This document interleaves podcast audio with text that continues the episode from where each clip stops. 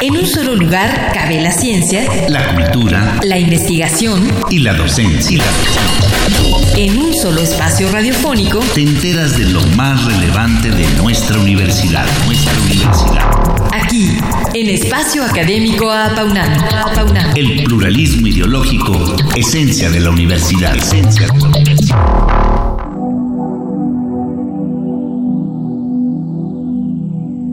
Considerar el uso de la tecnología en la educación nos remite a considerar nuevas herramientas y habilidades por parte de los actores del proceso educativo. En principio, por los diferentes avances que van surgiendo en materia de tecnología y por la rapidez con la que lo hacen. En cuanto al campo docente, el reto es poder aplicar la tecnología al mismo tiempo que atender las necesidades formativas de cada alumno. Esto debe incitar a los profesores a capacitarse y actualizar constantemente su conocimiento en el uso de plataformas educativas, dispositivos electrónicos, aplicaciones digitales, efectivos para realizar su trabajo. Esta mañana nuestra invitada es la licenciada Laura Guadalupe Villa George, profesora normalista y especialista en tecnología para la educación quien viene a compartirnos cómo se ha desarrollado este campo en la práctica universitaria. Bienvenida, licenciada maestra. Muchísimo gusto, muchas gracias por estar en el espacio académico. Gracias a ustedes por haberme invitado. Buenos días.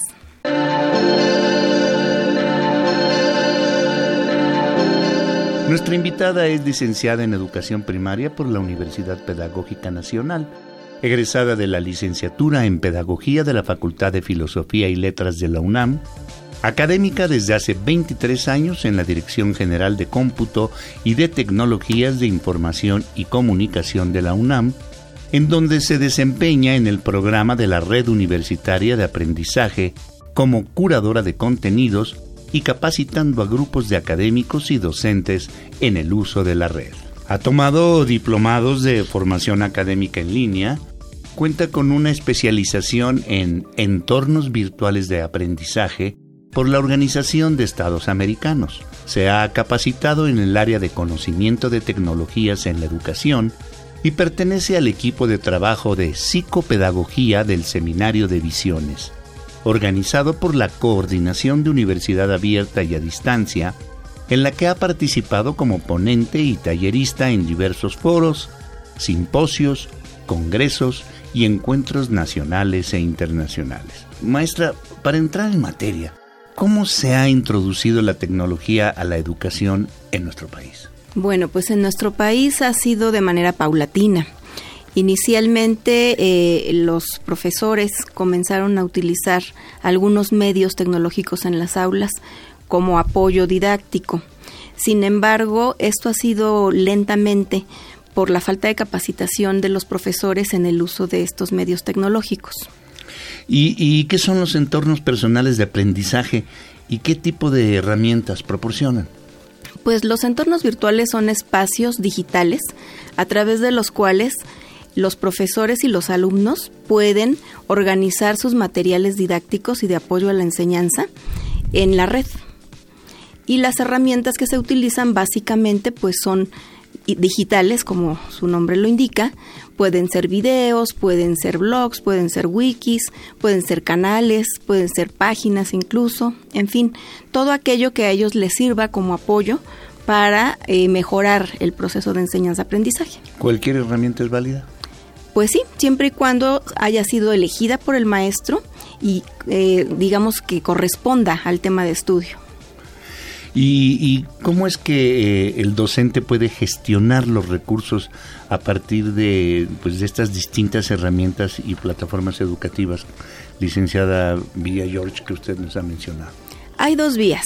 Una es lo que ya está creado, lo que podemos encontrar en las páginas de diferentes sitios, sean educativos o sean de dependencias. Y la otra parte o la otra vía es la que el maestro puede gestionar desde su propia autoría. El maestro puede crear un audio, puede crear un video, puede crear un tutorial, puede inclusive subir un PDF de algún libro, de algún artículo. Entonces estas serían las dos formas como puede gestionarlo. ¿Y hay alguna forma mejor que la otra? Pues no, las dos son válidas y lo aquí lo importante es el trabajo de selección que haga el profesor. ¿Y las dos se aplican? Sí, sí, las dos se aplican. Licenciada Villa George, ¿qué es un escritorio digital y cómo es su dinámica interactiva? ¿Podría describirnos algún ejemplo en concreto? Claro que sí. Un escritorio digital es un espacio virtual en el cual tanto el profesor como el alumno puede acomodar diferentes apoyos didácticos para facilitar su enseñanza o su aprendizaje, según sea el caso. En este caso, yo les puedo eh, dar como ejemplo eh, una herramienta que se llama Simbalú. Simbalú es un escritorio electrónico en el cual podemos nosotros ir guardando en el Internet los diferentes apoyos, sea una página de alguna dependencia, de alguna escuela, la misma página del profesor. Hay profesores que diseñan y organizan sus materiales en páginas personales o en páginas del curso y ahí suben videos, suben materiales en PDF, suben presentaciones electrónicas, en fin, todo aquello que les apoye a ellos para dar sus clases. Y también en una que es en la que yo trabajo, que es la Red Universitaria de Aprendizaje, ese también es otro ejemplo. Que, es cómo? Eh, bueno, en la red universitaria de aprendizaje nos ayuda justamente a tener materiales organizados de acuerdo a las diferentes asignaturas y conforme a los planes de estudio. Entonces desde ahí los alumnos pueden acceder a material que ya fue seleccionado por un grupo de profesionistas y además evaluado por profesores de las mismas asignaturas. Por lo tanto, ya es material que está valorado, digamos, y recomendado para ellos. Está aprobado. Así es.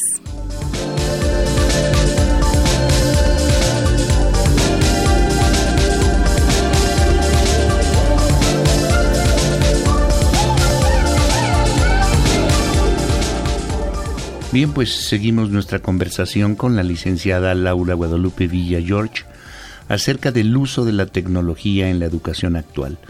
Eh, maestra, ¿qué tipo de habilidades que debe desarrollar el docente que utilice los recursos tecnológicos actuales?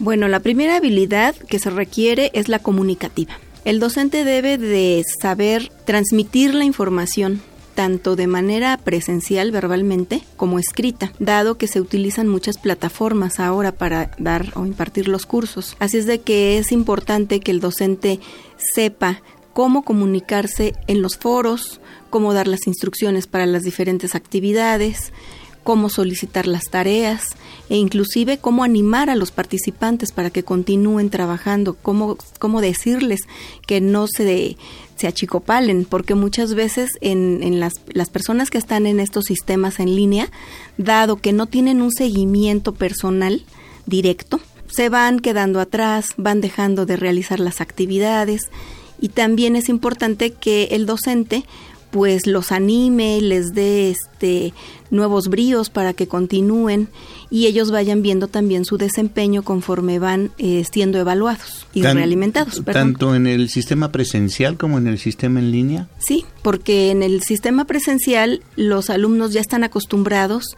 a que el docente está dándoles un seguimiento cercano y el contacto físico con el maestro, la reunión en la sesión de, de la clase, pues esto hace que la gente se sienta acompañada. Y de, de manera virtual, ese acompañamiento cambia desde el momento en el que simplemente no nos vemos cara a cara. Trabajar en línea trabaja uno muchísimo más que en presencial. Así es, son más horas de trabajo, de dedicación, de revisión de trabajos, de realimentación, de comentarios, de abrir foros, de intercambiar ideas, de suscitar el diálogo, la participación, etcétera.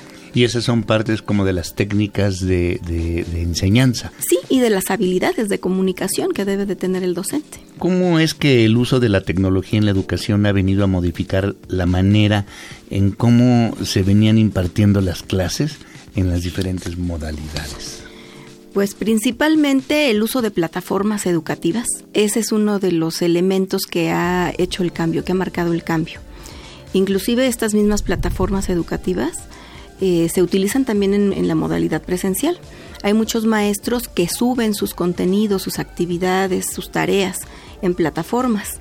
Por lo tanto, combinan esas sesiones presenciales en donde imparten la materia con el trabajo en plataforma y desde ahí lo revisan o desde ahí también dosifican los contenidos.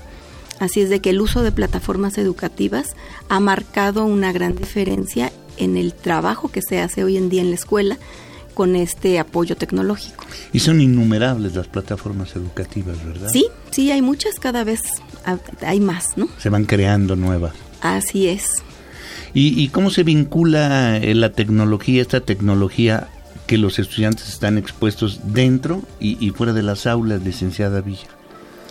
Bueno, pues hay algo muy importante que hay que resaltar, que la tecnología originalmente no ha sido creada para tener un uso educativo. La tecnología, eh, digamos que avanza, tiene su propio camino. Y los educadores somos quienes hemos ido retomando esos avances tecnológicos para aplicarlo a las aulas.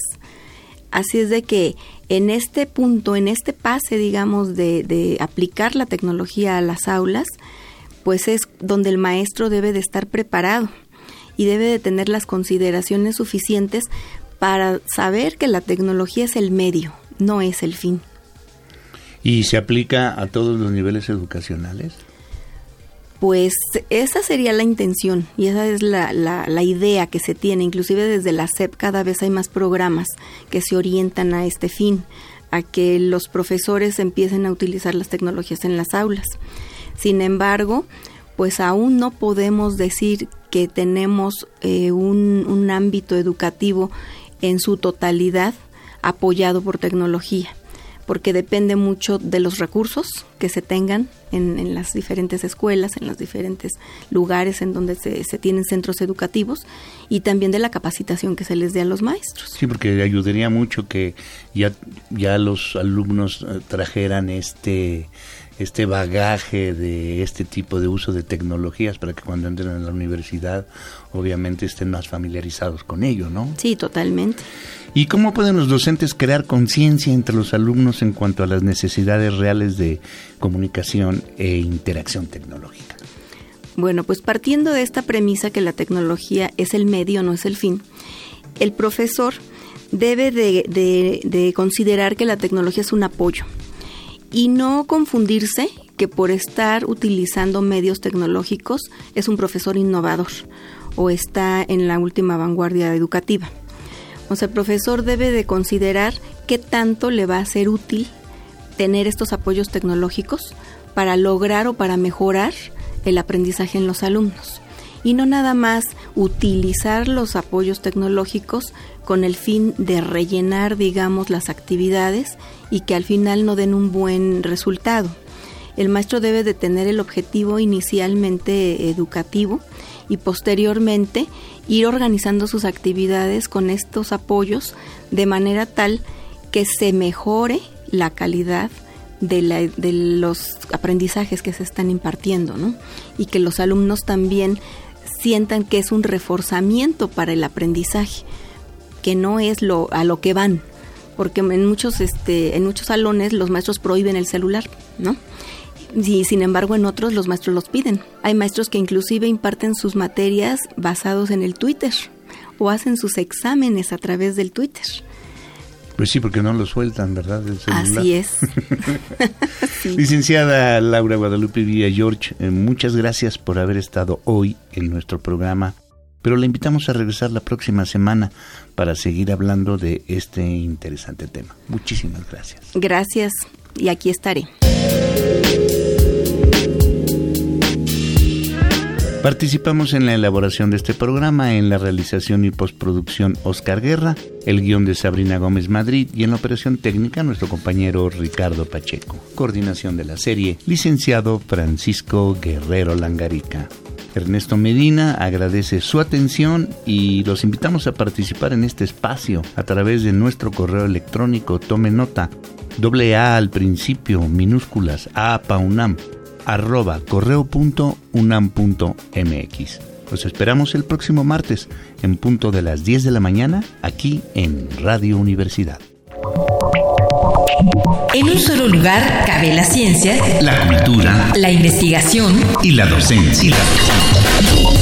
Solo espacio radiofónico, te enteras de lo más relevante de nuestra universidad. Nuestra universidad. Aquí, en Espacio Académico Apaunam. El pluralismo ideológico, esencia de la universidad. Esencia de la universidad.